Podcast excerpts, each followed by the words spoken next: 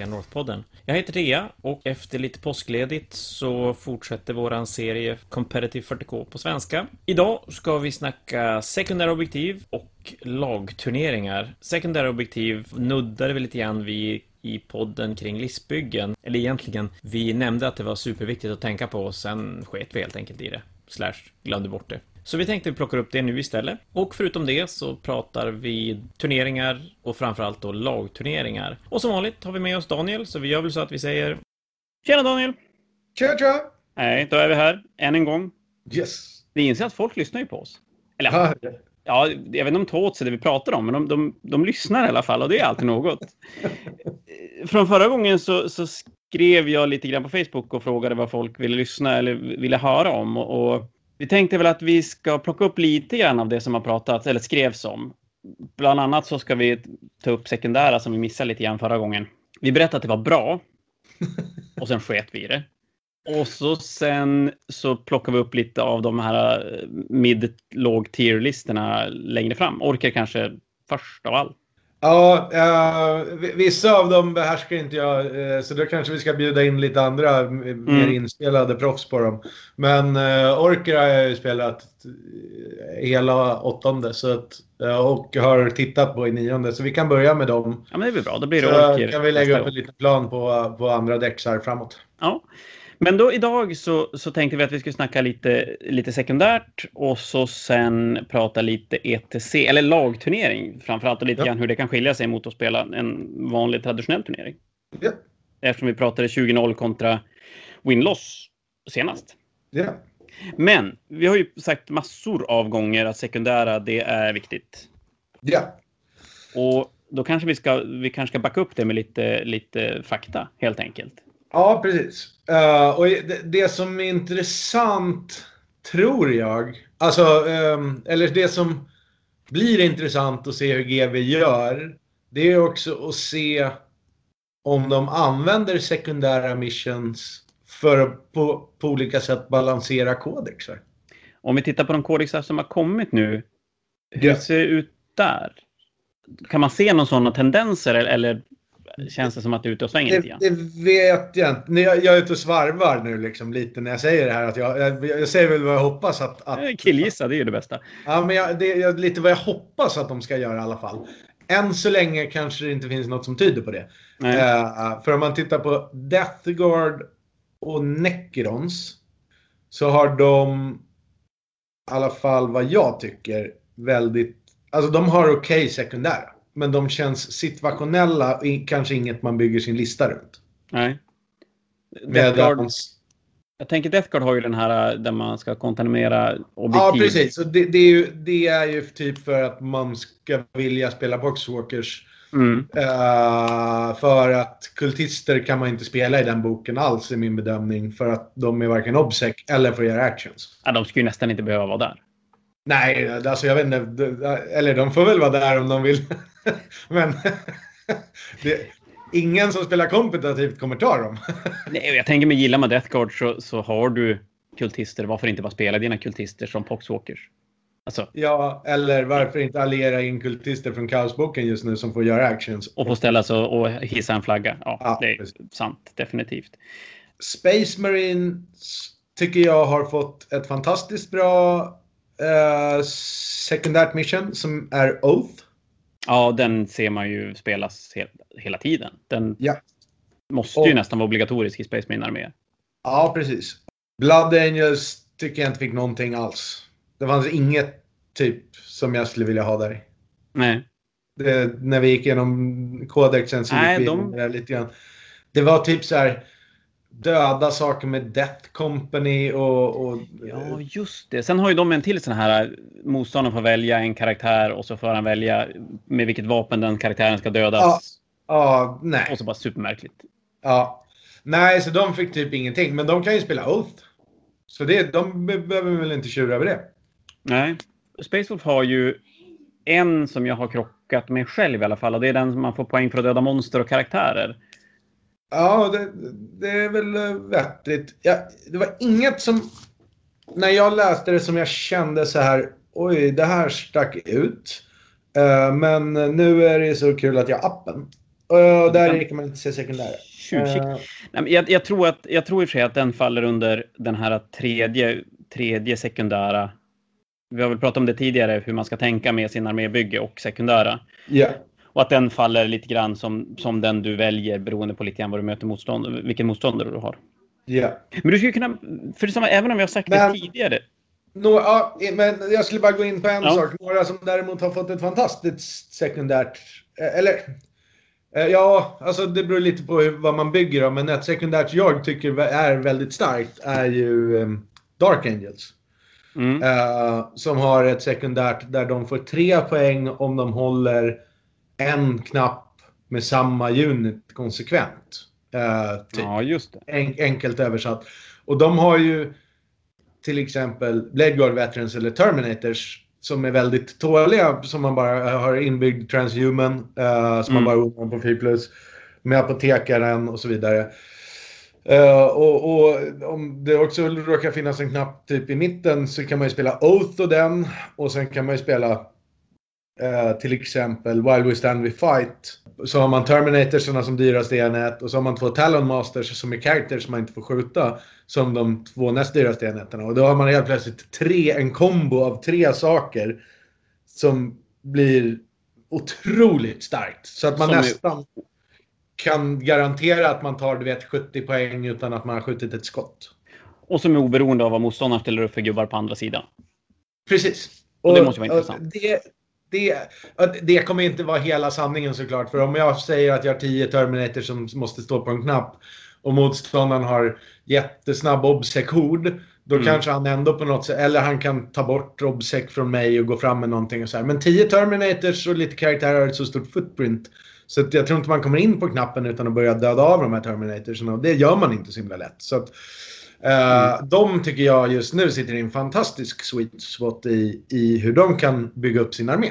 Men du har ju pratat tidigare om det här när man ska bygga sin armé och välja och tänka kring sekundära Yes. Och då har du varit inne på att två stycken ska man bara ha. Jag tänker att armédesignmässigt så ska man ha två.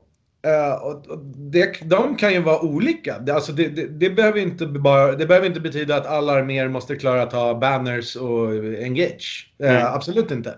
Det kan vara att man har en trolleritung armé så att man kan ta mental interrogation, inte nödvändigtvis värdelöst. Den kan folk ta. Mm. Um, man spelar en night-liknande lista så att man, man räknar med att man hela tiden typ kommer ta Killmore.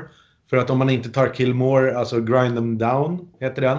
Ja. Så kommer man ändå förlora liksom. Om, om, om, om han dödar fler än en night, om vi säger, hittar på det, och du inte kan döda två units så kommer du förlora matchen i alla fall. Ja, uh, så att, det kan ju variera. Jag personligen när jag bygger listor tänker ofta eh, så här ganska enkelt. Är det fler än fyra knappar så vill jag spela banners. Är, är det, det bara... lite oberoende av vad du spelar för lista då eller? Nej, alltså jag bygger ju väldigt ofta listan för att kunna hantera och sätta upp tre banners. Ja. Är det färre än fyra, äh, fem knappar, det vill säga är det fyra knappar eller om jag märker att motståndaren har jättemycket snabb obsec. Säg att jag skulle möta eh, Dark Angel Ravenwing.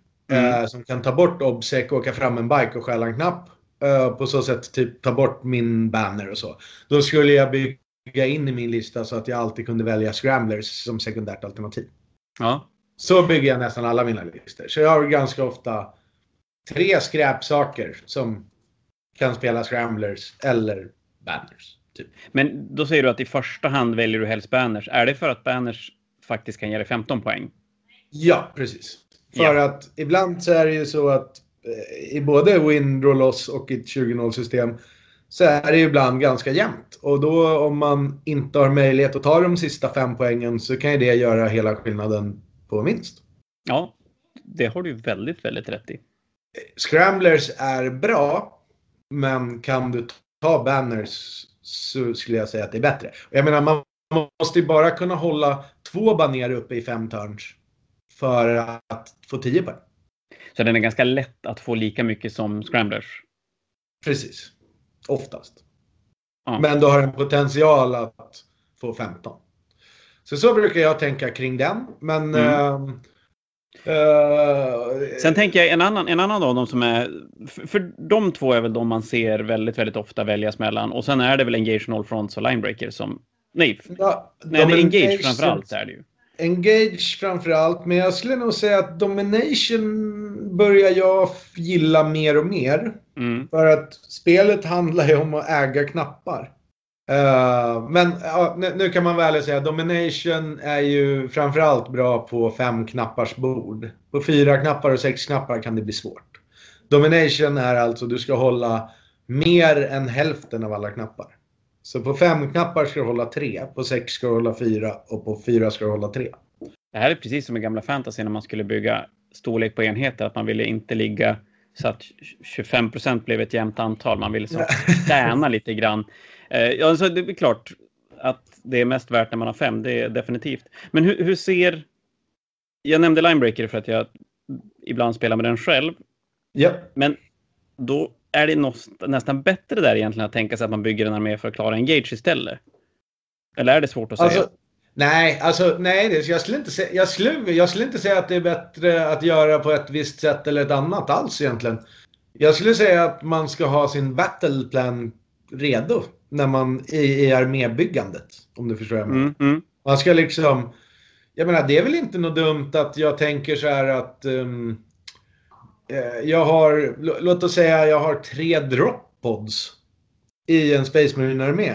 Mm. Och i dem har jag möjligheten att antingen sätta tre femmor Melta som ska komma ner och panga någonting hårt. Eller tre femmor Flamers för att komma ner och flama någonting mjukt. Uh, I och med att jag gör det så kan jag sätta dem i fiendens deployment zone. Uh, kliva ut och så har jag två uh, saker i fiendens deployment zone så får jag fyra poäng för linebreaker. Och jag hade ändå för avsikt att använda de här enheterna på ett sätt att jag ska göra skada. Mm. Så det behöver absolut inte vara dåligt. Jag, jag skulle säga att det finns nästan ingenting som är rätt eller fel i armébyggandet. Förutom vissa sekundära som är lur. Okej, okay, förlåt höra. Vilka är lur? Uh, Slay the Warlord är ett lur. Ja, Cut of the Head ja. Precis. Ja. Ja, den måste ju vara helt... aldrig den. Om någon någonsin väljer den på mig så kommer min Warlord komma in i runda tre. Då har du tappat åtta poäng eller någonting. Ja. Nej men alltså, det är så här. Det, den är uppenbarligen ett lur. Det finns men... en annan som heter Psychic Veil? Psychic... Nu måste jag ta boken här psychic någonting. När man ska göra en psychic action med samma unit. Typ tre gånger. Ja, men det är det psychic ritual du ska göra. Det kanske det är. Uh, när det inte var samma unit så var den ganska okej. Okay. Den har de fuckat eller är ratat. Nu när de har ratat att det är samma unit. Då är det ju liksom som att man sätter upp en fantastisk darttavla rakt i ansiktet på sin trollenhet. Döda mig? Ja, precis. Så bara, ja, nu... Framförallt vänta i två runder och sen dödade du mig när jag nästan var där. Ja, precis. Oj, nu blev det ingen fest här. Nu blev det noll poäng. Den, kasta, kasta så... inga magier och grejer. Den, sen tycker jag generellt sett Mental Interrogation, Psychic Ritual och Piercing Veil mm. kan vara ett lur. Mm. För att det är ju jättetråkigt när någon deniar din mental interrogation tre runder i rad. Jag tycker nästan lite märkligt att man faktiskt kan denia en psychic action om jag ska vara riktigt ärlig. Det känns som att det blir bara dåligt.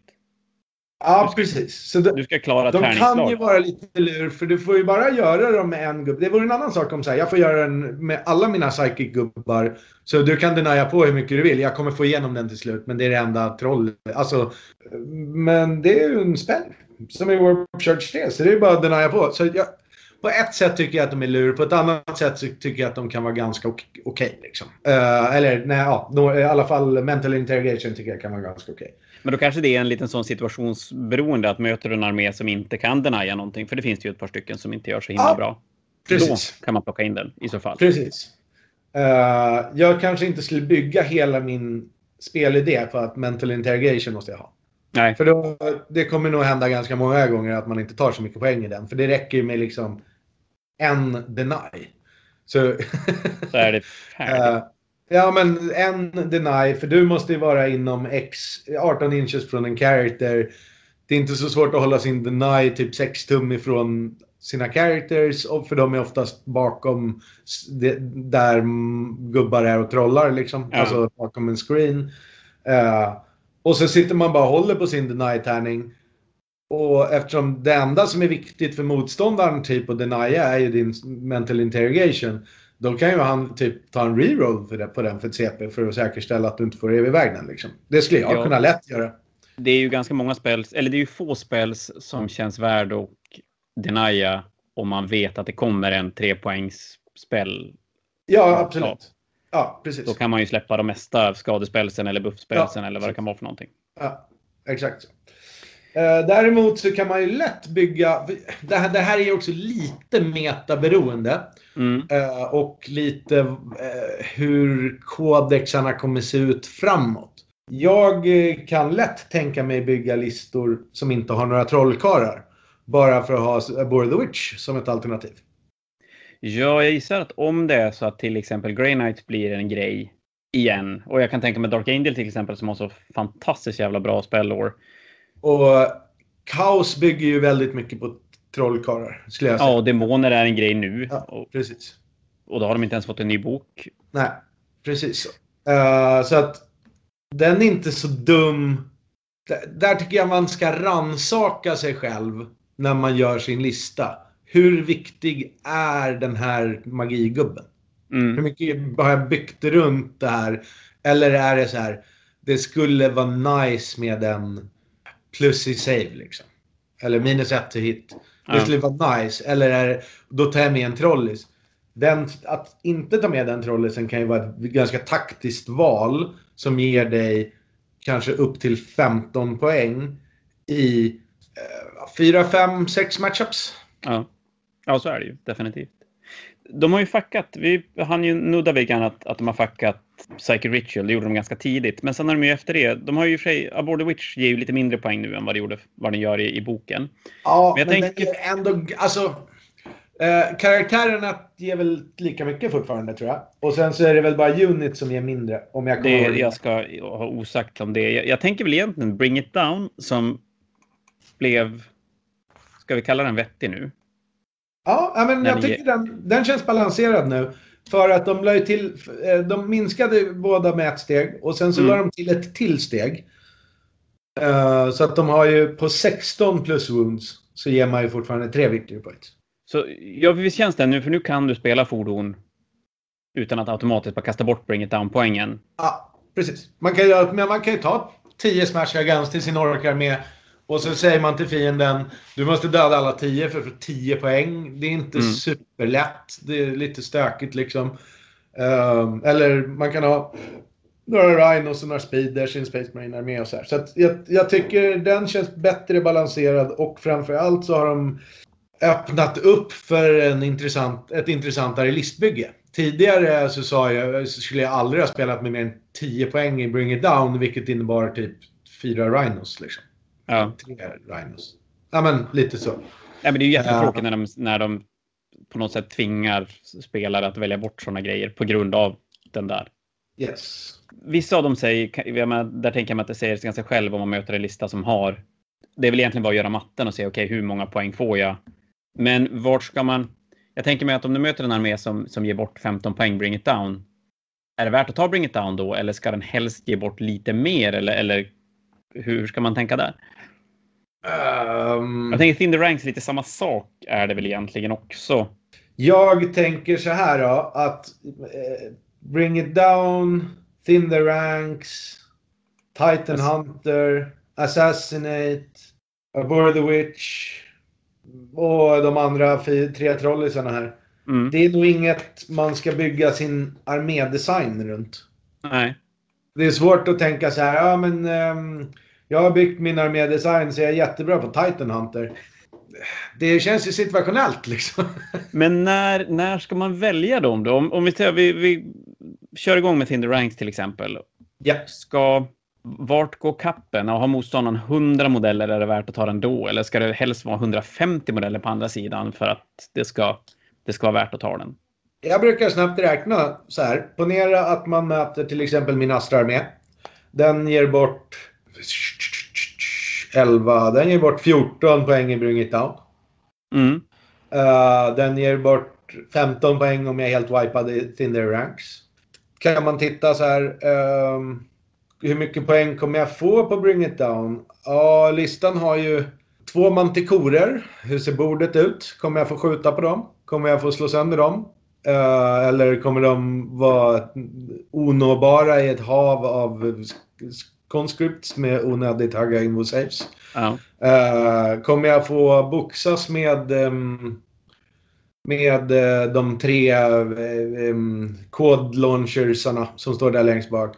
Nej, så det realistiska som finns att döda, kanske för många arméer i alla fall, det är ju egentligen bara tre vehicles. Två Lehman Russes som måste fram och en Melta eh, tank. Liksom. Mm. Och då är man ju helt plötsligt bara nere på 6 poäng i den. Och då verkar den ju ganska oattraktiv. Så då kan man ju släppa den. Till exempel. Mm. Och så räknar man så när man, när man tittar på det här. Men då känner jag Eh. direkt i turneringsform då när man kanske kommer till ett bord och så har man fem minuter på sig att som spika sina sekundära mot motståndaren eller kanske tio minuter. Ja. Då ska man gärna ha gjort lite undersökning innan. Så att man Ja, ganska snabbt det- kan kolla på listan som motståndaren spelar. Och, Ja, och framförallt är det därför också man vill ha två som man är bekväm med också. ja. Så, alltså så man inte står och velar liksom och bläddrar i boken fram och tillbaka och börjar kolla i sitt kodex och leta liksom. eh, Och försöka mejsla ut tre olika för det... eh, Då, då, tror jag, då skulle jag nog känna mig ganska bekväm med den vinsten. Då står de myser på andra sidan Ja, precis. och vet att vad än Eh, väljer så är det fel. Ja, precis. Så då, då kanske man mot min lista då skulle väl tänka så här. Jo, men jag kommer åt de här tre tanksen. Conscriptsarna måste ju fram och stå på knappar. De borde jag kunna döda. Hästarna lär ju vara offensiva så de måste man kunna döda. Och så gör man matten på det och så tänker man så här. Ja, det är ju ändå 80, det är 8 och så tanksen, det är 3, det är 11, det är hästarna, det är 12. Det är 12 poäng. Ja, det verkar ju bättre än 6. Det är det. Så väljer man den istället. Och så sen har man två stycken som ens lista bara gör. Ja, precis. Förhoppningsvis. Ja, alltså. Jag tror att vi kommer få se ett skifte i det här också. Eh, för att har man tillräckligt stor hord. Och det här är ju typ. eh, en spelare som är fenomenal på det här är Kalle eh, Abrahamsson i Stockholm. Han är ju expert på... Han släpper ingen för att scrambla mot honom någonsin. Nej, och det blir ju jobbigt för det har man ju någonstans då. Har man, framförallt tycker jag Scramble har man ju verkligen sådär. Det är 10 poäng. Punkt. Ja, precis. Det, det han är liksom femen, fenomenal på att se till att det inte blir någon jävla scramble. Uh, snål som fan ja. Ja, det är fruktansvärt. Vi, vi kommer få höra sen hur, hur han tänker när han är så taskig med alla motståndare. ja. Men, det- Nej, det kanske men, blir lite grann eh, grejen då. Jag Att, tror att vi kommer få se... Eh, Det beror på. Om, om vi spelar mer och mer 20-0 system så kommer vi få se mer och mer anti-secondaries builds. mm, Förstår du hur jag tänker när jag säger det? Har man tillräckligt mycket gubbar, då kommer inte fienden engagea någonsin. nej. För du kommer inte in i mina quarters. Och det, det börjar ju, då börjar det kosta på ganska mycket också att, att dedikera för engage tidigt i matchen. Ja. Om det är gubbar, motståndargubbar överallt. Ja. Då, för då, ja, men jag skickar dit någonting och det kommer dö. Det, Yes. så är det bara. Och då tar ju figurerna slut. Och att, ja, men det har vi också nämnt tidigare, att har du inga figurer kvar i runda tre, då är det tungt att vinna. Då vinner man inte, skulle jag säga. Eh, Man, be- man, man, man, behöver, att- man behöver leda i, i sin runda, när sin runda fyra är slut. Då kan man söka sina modeller i runda fem för att förhindra motståndarna att göra saker. Skulle jag säga. Men om det är slut i runda tre. Jag menar, då får ju motståndaren 30 poäng till på primary. Så det spelar liksom ingen roll eh, hur mycket du har gjort. Och sen så rakar han in sina s- sekundära typ ganska enkelt. Om det inte är typ grind them down. Ja, det är, det är väl den, den enda då som man skulle kunna... Ja, eller mental Räkna fel. kanske. Men alla andra, jag menar, de har, om du är iPad så Assassinate har man ju maxat, Titan Hunter har du maxat, Bring It Down har du maxat. Cut the Head Off, har du valt den så kommer du inte vinna matchen, så gör inte det. Uh, Tinder Ranks har maxat, alltså så. Så att, ehm, Så, så, så, är det ju också. Men det... Eh, jag skulle inte säga att vi är där ännu. Så jag tycker fortfarande tesen håller att man ska göra en armédesign runt två sekundära. Mm. Men, men man kan också vara ärlig och säga att väldigt många, alltså Battlefield Supremacy och Shadow Operations, de handlar ju egentligen om att man ska ha en armédesign som har hastighet och flexibilitet. Och jag menar, det bör man ju ha i sin lista i alla fall. Ja. Tror jag. Om man inte kanske kan spela Death Guard och vara en, eller, eller äh, Death Wing och vara så här. Ni kommer inte skifta mig så jag kan spela på slö, liksom eh, möla ner dig i strategi och vinna i slutet. Det kan ju funka. Uh, och det funkar ju det såklart. Det också. Men uh, då får man nog välja lite andra sekundärer. Ja, då blir ju Warby Stanley Fight måste ju vara en sån obligatorisk om du spelar Precis. Deathwing och, och Death Guard. Ja, kanske det. Exakt så. Uh, det beror ju på om ens tre dyraste saker är de sakerna som ska göra all skada. För då kommer ju inte de leva Nej, det är i och för sig. Då har så du Grind them down måste ju vara ett ganska intressant alternativ också. Precis. precis. I, i, den, I den. Så det, det finns ju liksom armédesigner här. Jag tycker absolut Grind them down går ju att bygga listor runt. Uh, mm. Stand Fight går att bygga listor runt. Teoretiskt sett går det väl att bygga listor runt Assassinate, men jag tror att det är en dålig idé att spela liksom 60 scouter.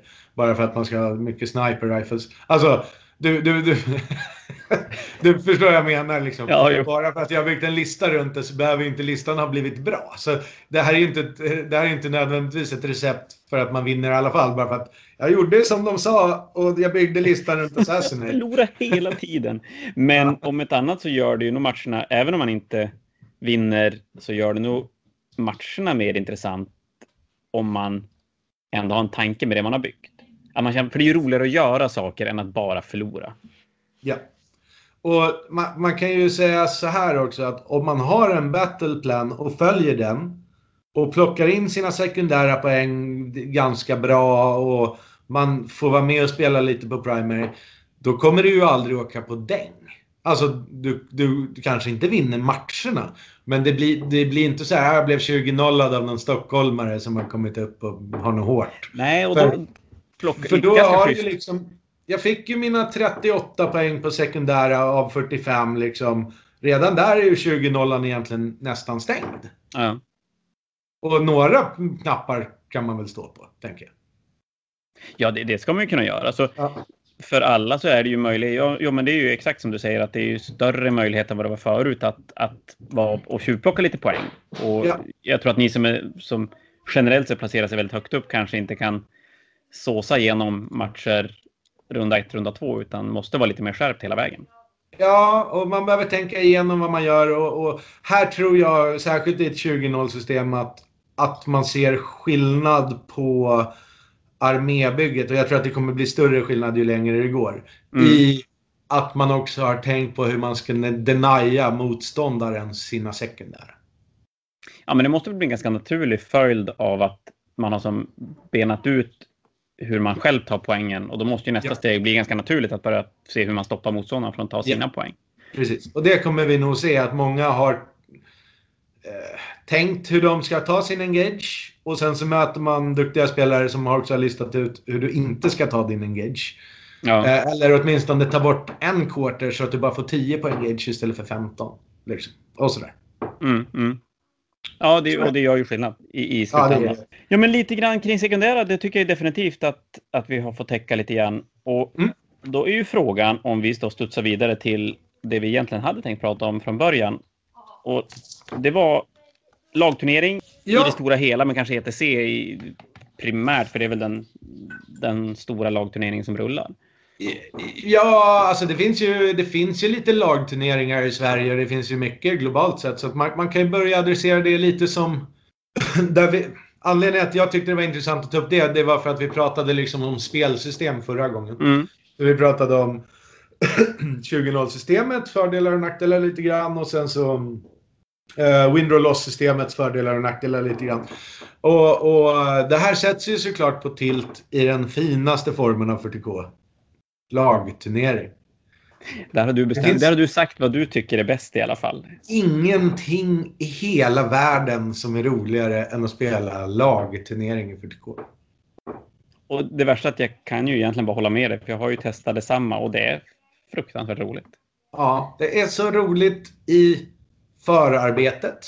När man bygger listor och övar tillsammans och försöker förstå metat och försöker bygga eh, försöker bryta metat eller försöker tilta sina listor åt något håll som man tycker är intressant. Som vissa gör. Medan mm. andra tänker Nej men vi är fyra stabila spelare. Vi tar fyra stabila listor och så kommer vi stabilt liksom. Det är också en approach. Um, uh, så att uh, hela det förarbetet är ju fantastiskt. Sen så är det ju något av det roligaste med en singelturnering tycker jag är liksom lördagskvällens middag.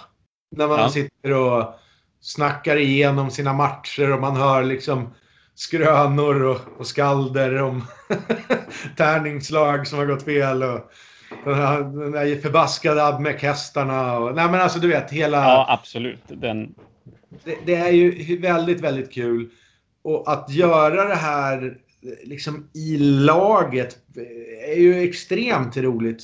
Och, och, att förlora är inte riktigt samma sak. Att förlora kan ju vara en bra, vad ska man säga, en bra sak. Att ta en förlust för laget är inte samma sak som att förlora en match i en singelturnering.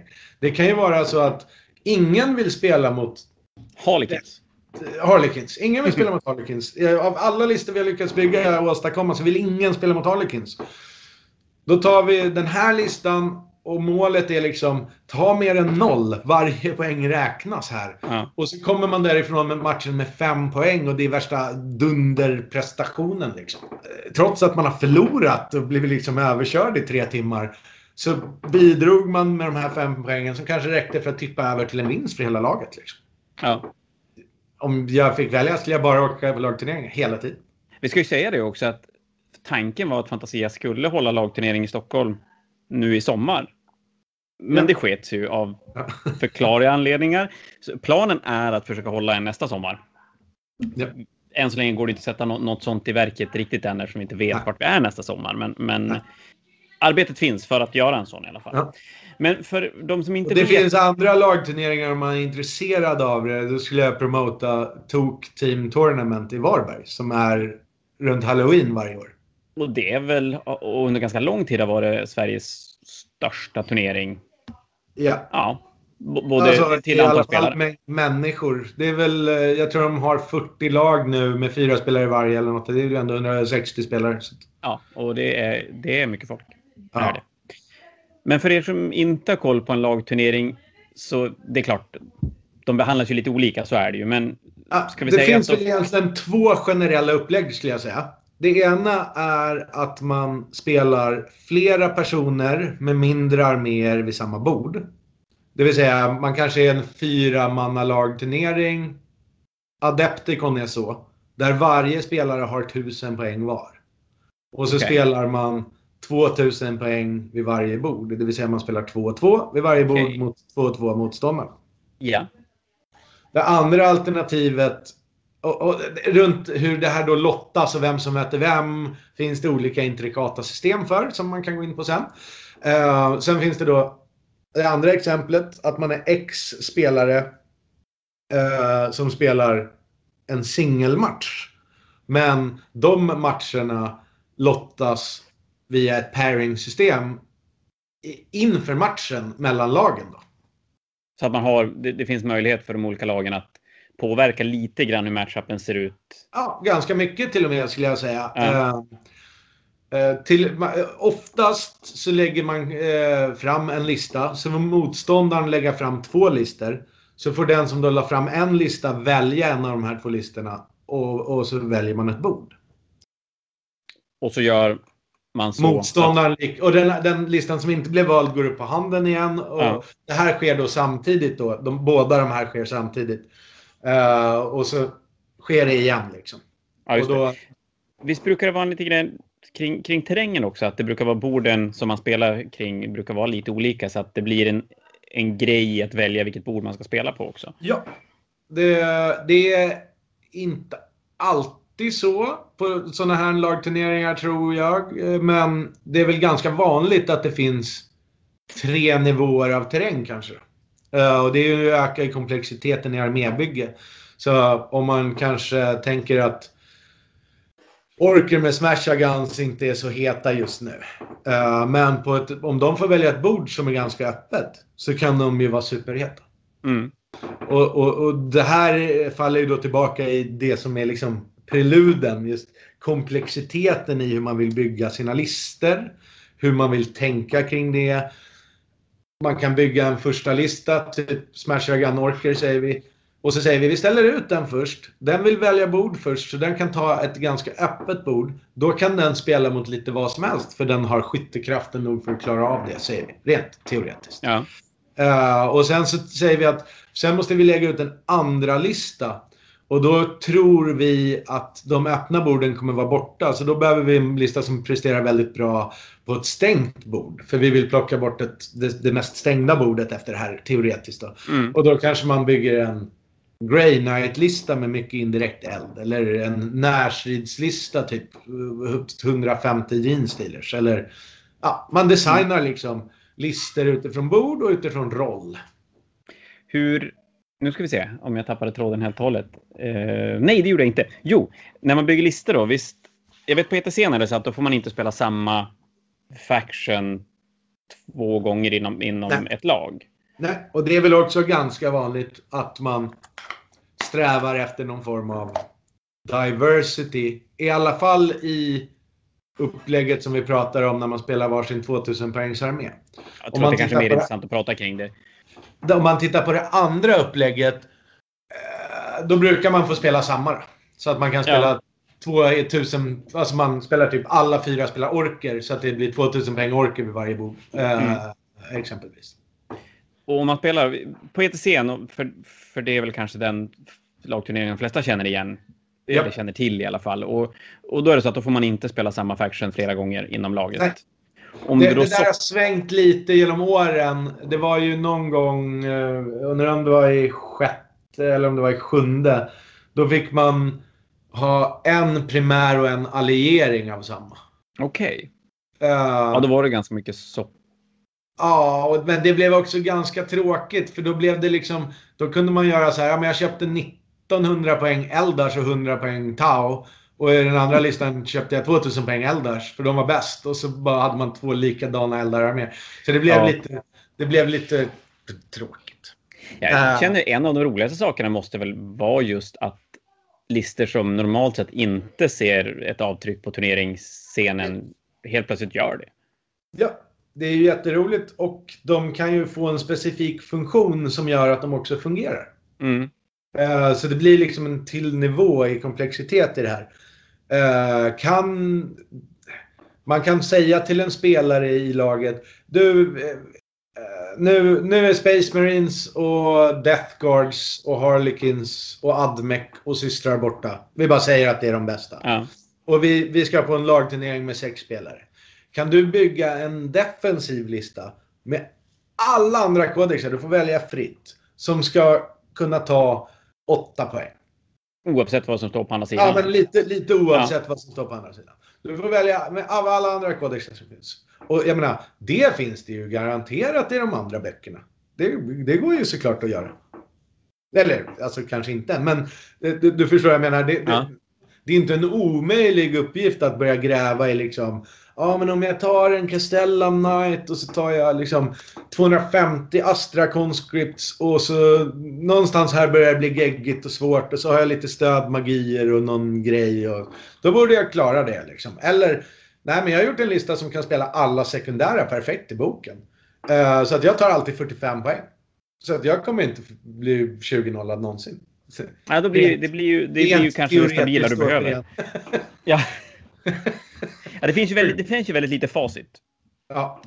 Det, det gör det ju. Uh, men rent teoretiskt så då skulle man kunna göra så här. Ja, men jag har gjort en lista som är jättebra på de här grejerna. Så jag tror att uh, jag kommer alltid ta 45 poäng i alla matcher. Och för att vinna 20-0 måste man vinna med, med 51 poäng. Uh, så att jag kommer aldrig bli 20-nollad. Det, det kan jag garantera med den här listan. Så ni kan kasta upp mig mot vad som helst så plockar jag hem 2, 3, 4 poäng garanterat. Mot vad som helst. Liksom.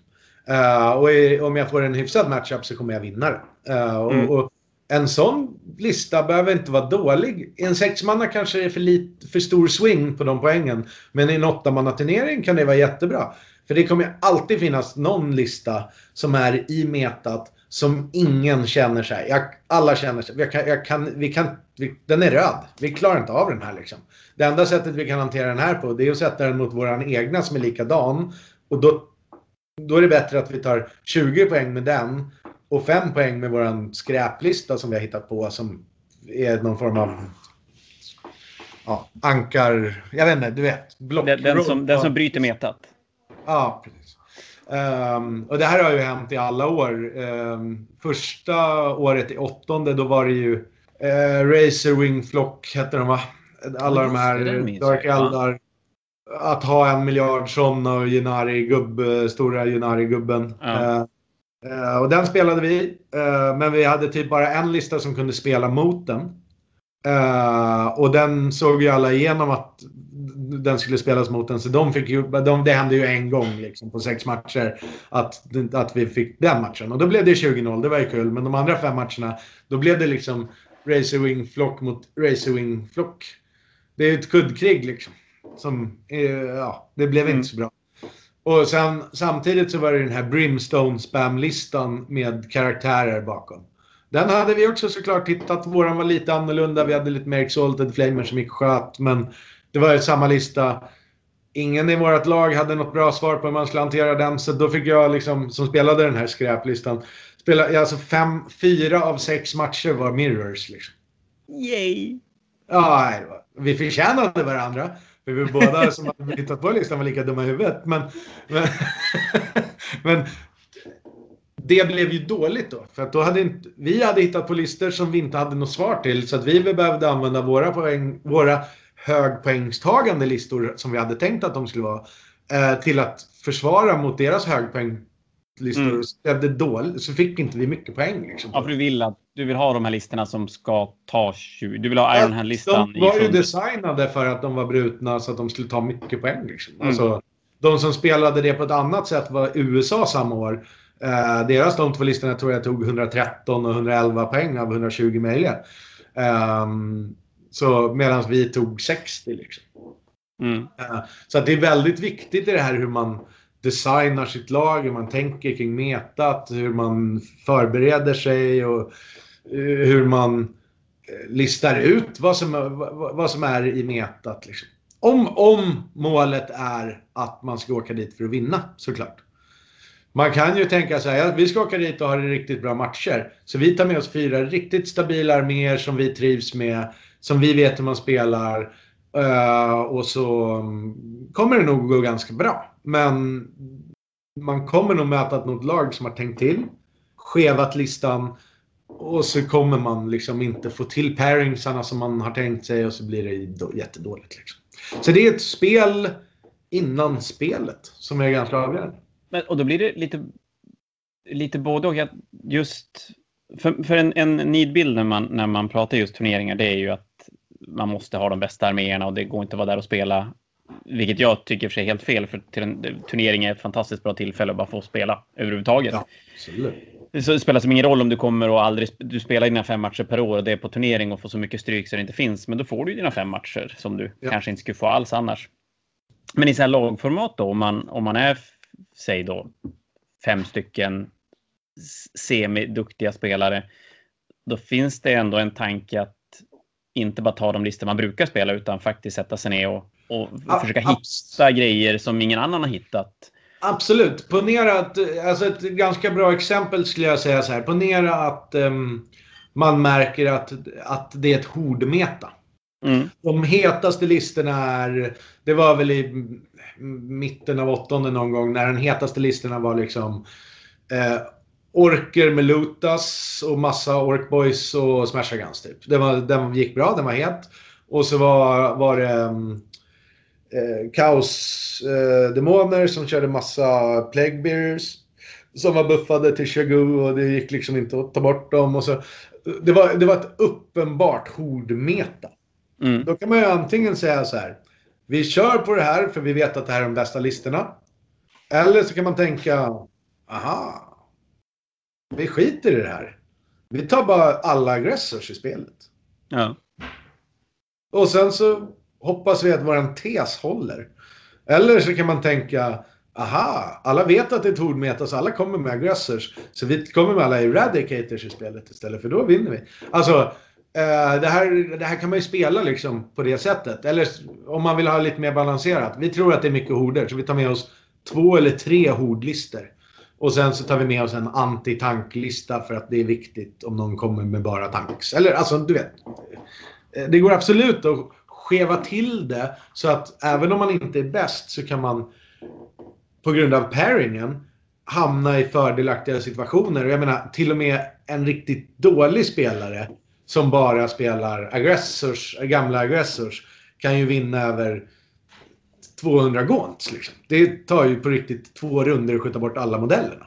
Eh, det, det, är inte svårt att vinna den matchen. Och om man får till den matchen, då har man kanske vunnit över en jättebra spelare som spelar någon metalista. Trots att man själv inte är lika bra för att man har brutit metat i den mm. matchen. Mm. Och det är ju eh. svårt att göra i singelformat för att då måste du typ möta den spelaren första matchen.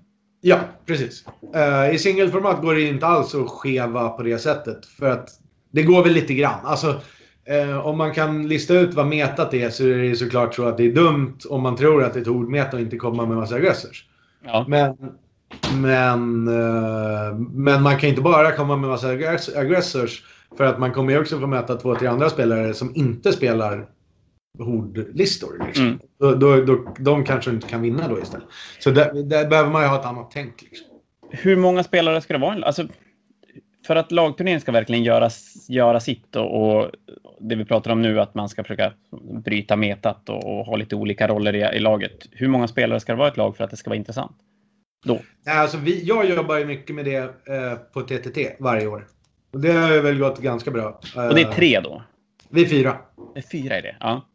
Och det har väl gått ganska bra. Jag tror vi har väl vunnit fyra av de sex senaste åren eller något sånt. Och det räcker liksom att man tänker lite utanför boxen.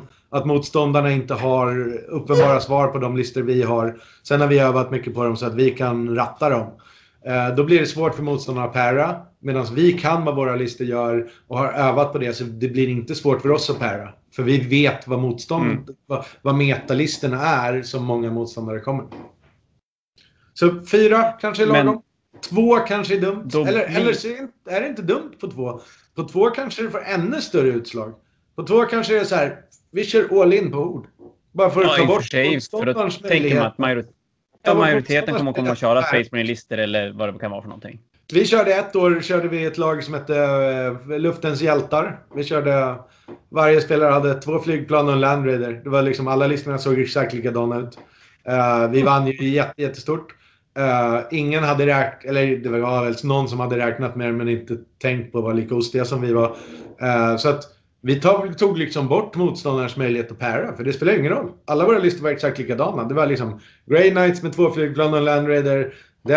Space Wolves med två flygplan och en Land Raider. Eh, Dark Angels med två flygplan och en Land Raider. Och Blood Angels med två flygplan och en Land Raider. Alltså motsvarande liksom. Så hanterade man inte flygplan, då, då är det jobbigt? Nej, då Eller var det, det jobbigt? Ja, då, då var det kört. Och visst, vi vann ju inte alla matcher. Det var väl någon som åkte på däng. Men vi vann de andra tre av fyra matcherna, så vi mm. vann ju liksom lagmatchen totalt sett. För det var ingen annan som hade tänkt vi måste kunna hantera alla våra, våra listor måste kunna hantera två flygplan. För annars kan vi inte vinna det här. För det tänker man ju kanske inte nödvändigtvis på. För då måste man ju bygga en skev lista åt andra hållet. Liksom. Så. Och då, om man skulle stoppa in skillnaden mellan, det här ska vi nog egentligen inte gå in på i detalj, men om vi då skulle stoppa in ett 20-0 eller ett win-loss i det här soppan av, av hur man ska tänka också, då blir det ännu mer att ta hänsyn till. Ja, precis. Det vanligaste är väl att man har båda i en lagturnering. Så man har ett 20-0 system i matcherna. Och sen så har man ett win draw loss system i matchen. Lag. Ja, ja, precis. Just alltså, så man tar med sig en vinst och eh, tiebreaker-poängen vidare. Typ. Ja, men det stämmer ju. Det är ju mm. klart det vettigaste sättet att räkna det på. Ja. Det är också lite, tror jag, att man gör så för att ta bort pairing creeps i början. För uh, om man bara hade så här varje match är 20 poäng så man kan få 80 poäng på en match. Och så har man tur och bara krossar i första matchen så man får 80 poäng. Eh, Medan de andra, jag menar, det blir ju också eftersom man...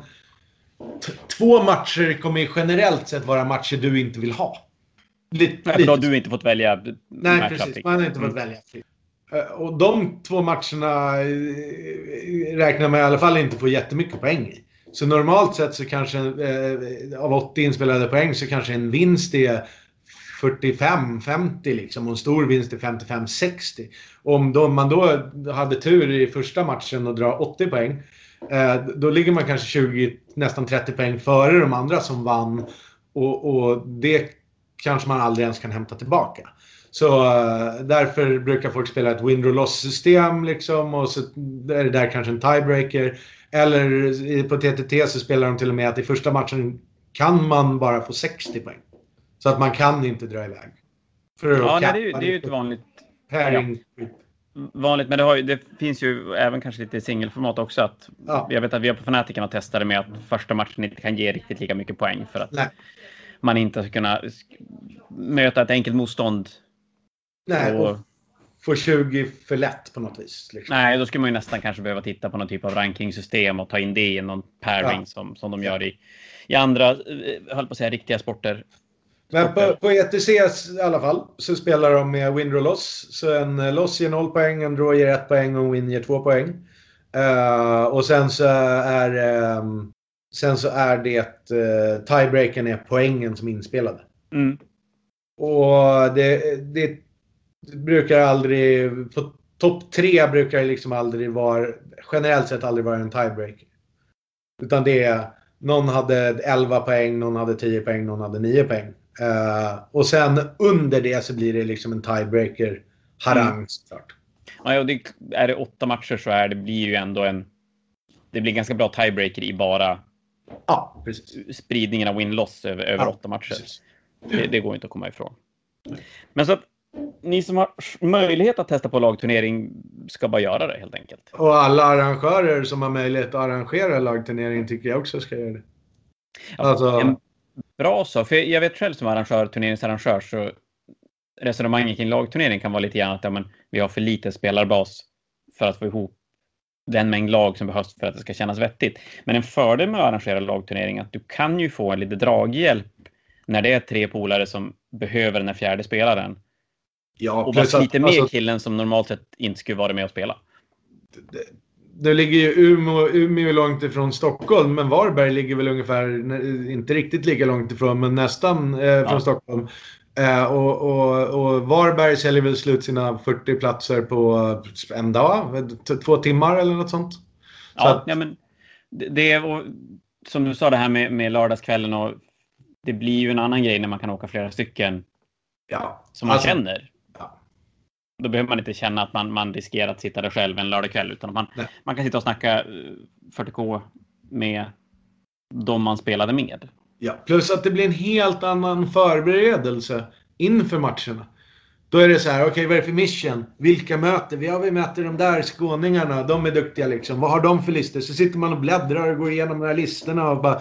Åh, hur ska vi pära det här? Hur ska vi få ihop det här liksom? Uh, vad är det för deployment? Ja, men det mm. funkar nog. Ja, men jag kan nog ta den där liksom. Vi försöker få in mig på den här skåningen och vi försöker få in dig på den där skåningen. Liksom. Och de har två danskar som vi inte vet om de är bra eller inte. Men vi försöker... Ja, alltså sådär. Det, det ja. blir en helt, det blir ett helt annat fokus på spelet och i gruppen och hur man ska göra och hur man liksom ska overcome som lag. Liksom. Och när det går dåligt så får man väl gå ut och klippa en extra bärs. Liksom. Ja, precis.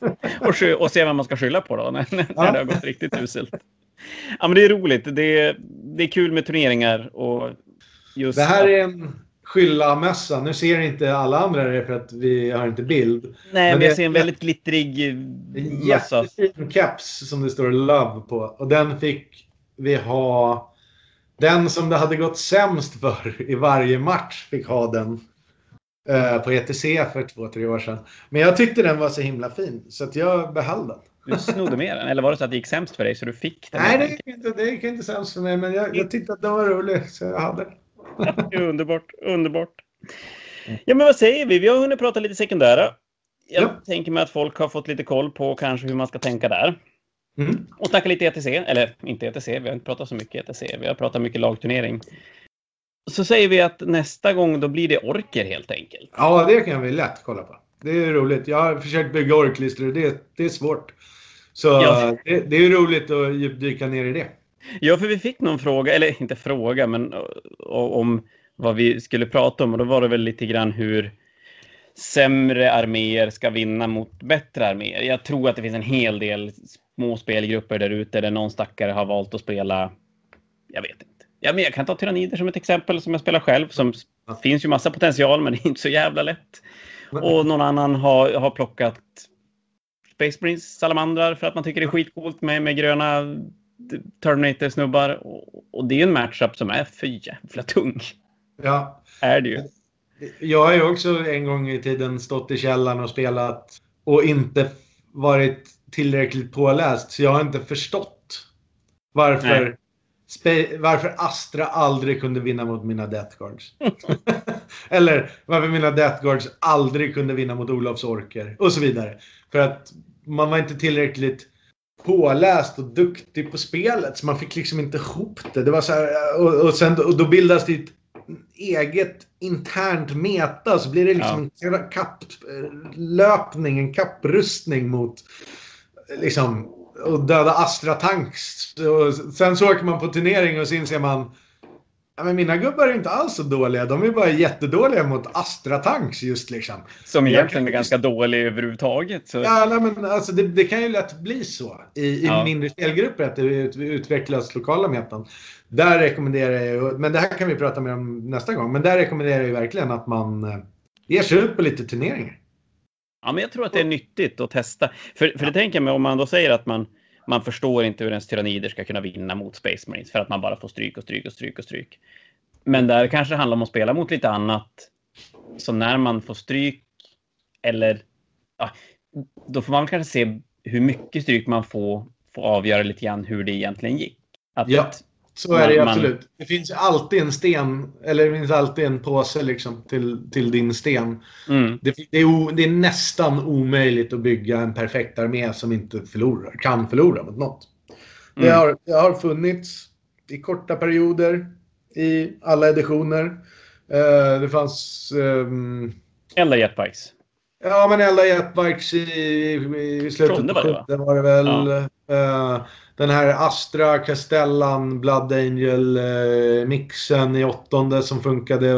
Som liksom bara var så poängeffektiv så att det nästan var omöjligt att slå den. Eh, Tau var... Ghost Kill-formationen som sköt fordon i rumpan var väl också en sån där helt hemsk. Ja, eh, Tau eh, Riptide Wing. Eh, del där man kunde ha fem Riptides som buffade varandra. Alltså, ja. så det har funnits det har funnits nedslag på listor, absolut, som har varit så här, det här går inte att slå. Men det har oftast eh, det är oftast under en ganska kort period. För sen har det kommit ut något annat och så evolveras metat liksom. Och det där, måste, det där kan ju vara extremt frustrerande i en liten spelgrupp. När ja. någon spelar den här äckliga vingen med Riptides. Och så har det kommit ut eldar som spöar den. Men det är ingen i gruppen som spelar Eldars, så det känns bara helt hopplöst. Man vill inte spela mot den där otrevliga killen längre, för han, han bara vinner hela tiden. Oavsett vad man gör åt det, för det är ju ingen, ingen av de andra arméerna som representeras i spelgruppen kan rå på den. Liksom. Men där är ju internet bra i det fall att man kan kolla i de, i de fallen där det är så superextrema listor, att man kan faktiskt gå in och kolla, okej, okay, den här listan är bara knas. Och då, ja. numera kan man ju vara beredd på att det kommer inte vara knas så himla länge att GW kommer att gå in med yxan och, och kapa det som är för bra. Ja, och det gör de ju faktiskt gjort bra i åttonde och nionde. Och det är ju ja. ett enormt lyft för spelet. För i slutet av sjunde då satt jag och funderade på att bara sälja av alla mina arméer och börja spela ett annat spel. Ja, men alltså det var ju inte hållbart när, när spelar du Elda Jetbikes så vann du. Ja, eller... Ja, jag spelade, jag, jag spelade Wolfstjärnan. Så jag vann. Ja. Eller jag spelade Wolfstjärnan och du spelade Wolfstjärnan så det var den som fick börja vann. ja, det, det, det, vill vi ju inte komma tillbaka till. Nej, men då kan man säga att har man problem med en armé hemma och känner att det man spelar känns bara krasst sämre så det finns förmodligen lite vägar till att det ska bli lite mindre dåligt Och då är det kanske mycket att jobba kring de sekundära för att säkra upp poängen. Ja, och jag, jag tror att man kan, i, som det fungerar nu, så tror jag att man kan jobba jättemycket med både movement blocking och eh, för, alltså outscoring och, med, eh, och ett väl genomtänkt sekundärspel. Ja. Och bara saka och saka och saka och saka och saka och sen så uh, inte vara fokuserad på döda alls. Alltså, i, i, i, man, man kan tailora åt det hållet om man märker mina Dark Eldar kan ändå inte döda de här Blade Guard Veteransarna på något bra sätt. Så jag skiter i att bygga listan för att göra det. Jag bygger den för att spela missions bara. Ja, ja men det, och det, det vet jag, det märker jag lokalt lite grann när, när man ser spelare som har bestämt att min lista ska ja men nu, nu kommer han att veta vem jag pratar om, men det är skitsamma. Eh, mina orker, de, det är klart orker ska gå in och slåss, för det är det orker gör. Ja. Och så får man konsekvenstryck hela tiden. Ja, så. alltså orker är kanske den sämsta melee-rasen i spelet. Orker ja. är en skittelista. Uh, jag räknade på det där, jag tror att, vad, vad kom jag fram till?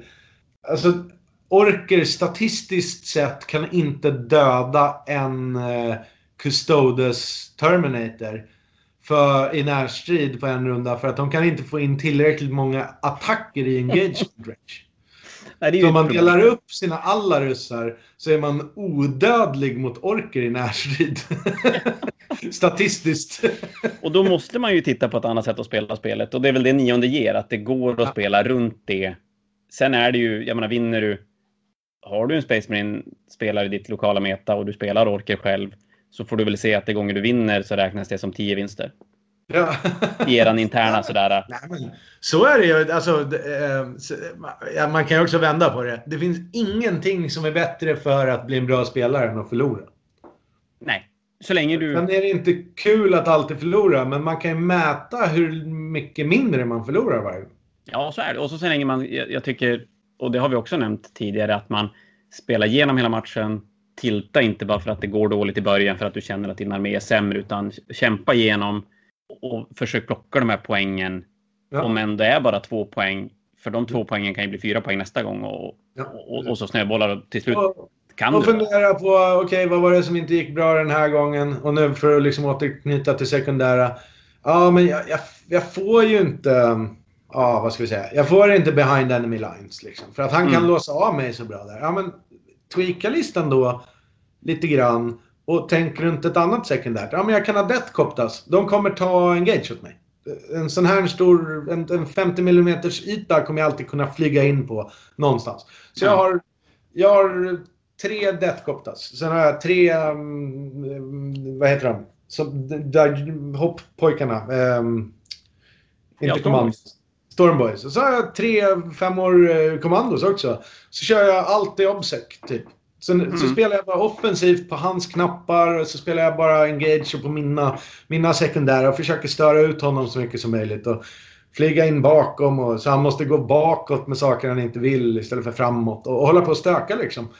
Använda loss blocking och movement blocking med, med skräpenheter så han hans super Terminator-enhet får döda en Death Copta liksom. För de kom inte någon annanstans. Och, alltså sådär. Uh, så det finns ju massa kreativa sätt att göra det på. Var kreativ, bygg, testa, fundera liksom. Ge inte upp. Nej, absolut inte. Och jag är helt säker på att även orker och liksom tier 2-lagen, om man bygger det bra och är skicklig på att hantera det, så kommer man kunna put up a fight. Sen så kanske man, man inte man kommer kanske inte vinna Adepticon. Nej, ja, man det kanske inte vinner alla matcher, men det, det, gör väl ingenting. Alltså, det, det är väl okej okay också. Det är ju fan eh. mycket roligare de gånger man vinner. Ja, precis. Om, om någon säger wow, vann du mot Imperial Fist med dina orker? Ja. ja hur fan gjorde du det? Ja, precis. Berätta Istället för bara, men hur kunde du inte vinna med 20-0 mot orker? Är du ja. sämst eller? Så att, jo, det, det, så, så, är det ju. Ser du det sidan? Ja. Men du, då har vi fått in det också. Mm. Då gör vi så att då säger vi tack för ikväll allihopa och så sen hörs vi längre fram, typ en vecka. Ja. Och snackar orken. Det gör vi. Underbart. Tack för ikväll Daniel. Ha det. Hej.